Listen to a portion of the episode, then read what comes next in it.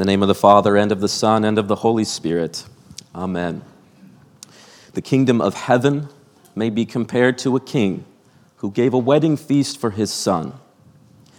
My dear brothers and sisters in Christ, with these words from our gospel text for today, the Lord Jesus describes for us the very foundation and essence of heaven.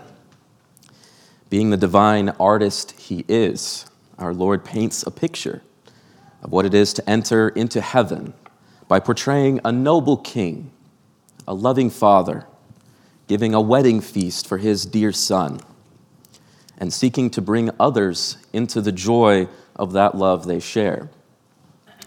And thus, despite the sheer insolence and rejection of some who justly receive punishment, Jesus shows us that the heart of our Father in heaven is gracious and desires our festal participation in the love he has for his son. In the beginning of the Lord's parable, we see the time for the royal celebration of the son's wedding is finally at hand. The invitations to the great banquet have already gone out to their intended recipients, and the time of anticipation is now over. Now, at long last, the king's servants begin to go out in joyous procession to accomplish the task of calling those invited into the king's presence. The servants who were sent out bear good news, which fills them with delight and which they hope will do the same in their hearers. The servants go out to draw them in and gather them all for the grand celebration. But inexplicably, those who were invited simply would not come. In fact, the Greek text indicates their unwillingness manifested itself in a persistent refusal to come to the feast. This was not a hasty, ill conceived decision on their part. No, this was a calculated rejection and a staggering affront to their great king and his son. I can imagine the king's son, upon hearing such a report, saying, Father, shall we celebrate alone? How grievous this would have been for them. But how could this king, this loving father, celebrate his son's wedding in such a manner? Marriage, by its very nature, is designed to generate new life and to bring children into the loving embrace of their parents the intimate communion between a husband and his wife generates a community from within itself. How then could the king celebrate his son's nuptial union with an empty banquet hall in isolation, without anyone else there, cut off from the communal associations that should naturally be there? For the king, this simply would not do. Instead of being a true celebration, he saw that their empty gathering would amount to a mockery, running directly counter to the very nature of marriage. The love this father has for his son would lead him to pursue a different path. You see, in this parable, we behold the ideal love between a father and a son. Here we see its richness and its depth, its power and profundity. While family relations in this life are often messy and difficult, and you don't need me to tell you that, it's no stretch to say here that there are few things more glorious and sacred than the love shared between a father and a son. In fact, that love has its origin in the divine, even in the Holy Trinity. Indeed, from eternity past, our Heavenly Father and His Son have been united to one another in the Holy Spirit, who is himself the living bond of love that they share. Thus, when you pull back the layers of this parable, at the heart of it all is the love Christ shares with his Father. And you, O Christian, are being drawn into the joy of their love in the Holy Spirit, in the Eucharistic gathering of God's people. This is what it is to come into heaven. So, in an amazing display of character and self sacrifice, this great and noble king chose to meet persistent refusal with persistent pursuit. Again, he sent other servants to gather these unworthy guests into the wedding hall. Rather than compelling them by force, he sought to persuade them. Even despite their stunning refusal, still he would have them come to the feast. He tells them his dinner is ready, and even more, that he has personally paid the price to have the meal prepared. Choice animals were slain, the food has been cooked, and all things have been made ready. The food is on the table. Take, eat. Take my cup and drink of it, all of you. But still, those invited paid no attention. They went off, one to his farm, another to his business, while the rest seized his servants, treated them shamefully, that is, with hubris and great contempt, and even killed them. How could these people be so wicked? With such imagery, our Lord Jesus leads his hearers to ask how the sons of Israel, and especially the Pharisees, the religious leaders, could display such scorn for him, our Heavenly Father, and the prophets of old. How often God would have gathered his people by the prophets, but they would not.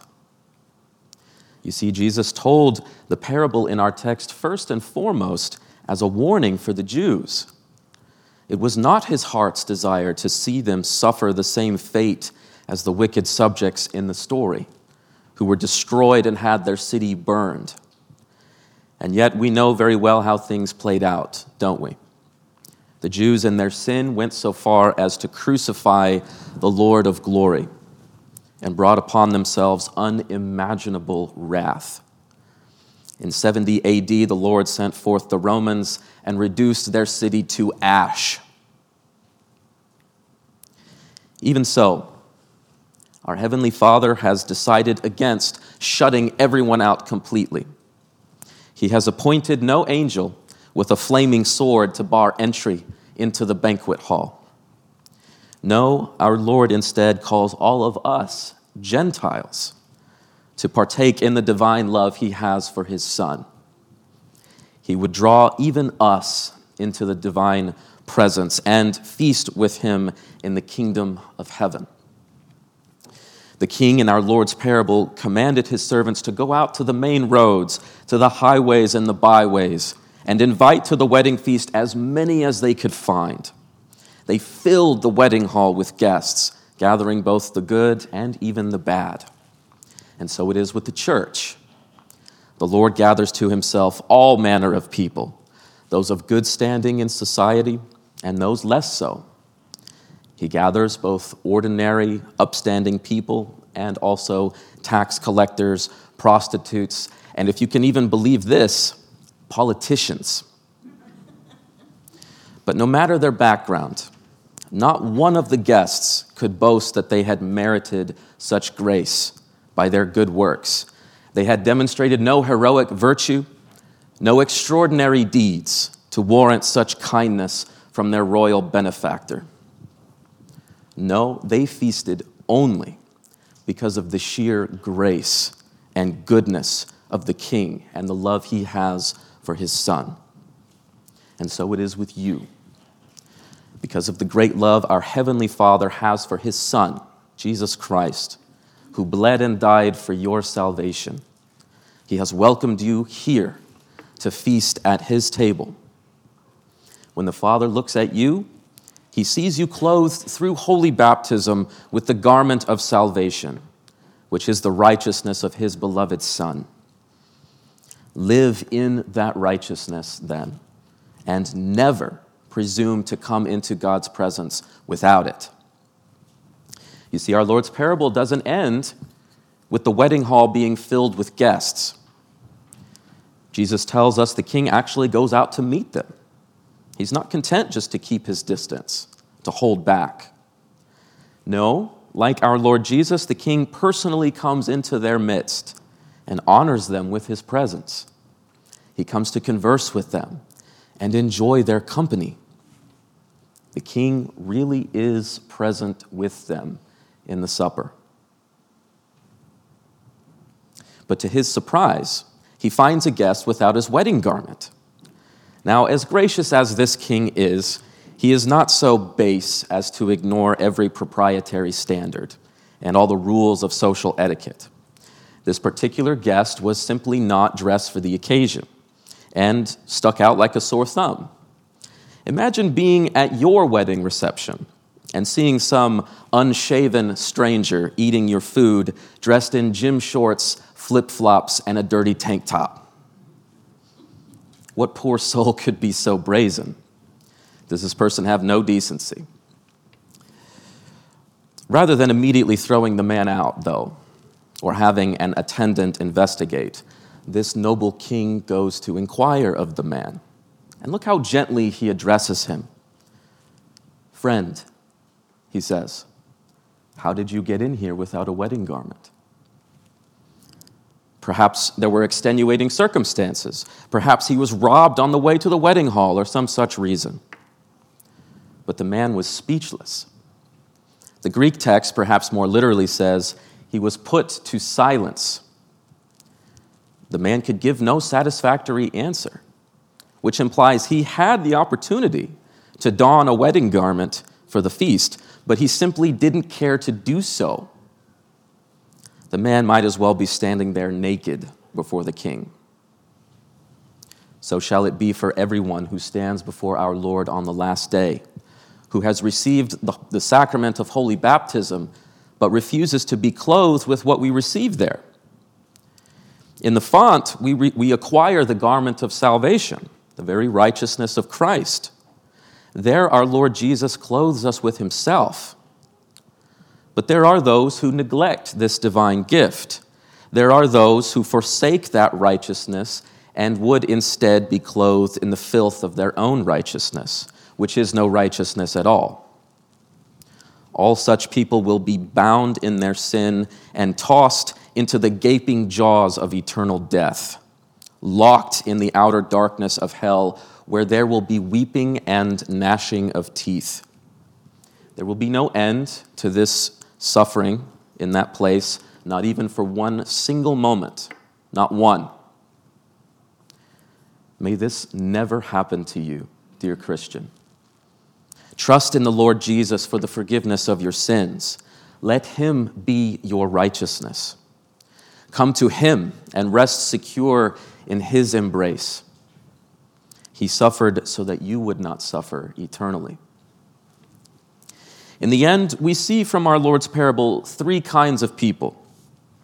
First, there are those who despise the gospel and refuse to come into the kingdom of heaven to partake of the joy our Heavenly Father has in His Son.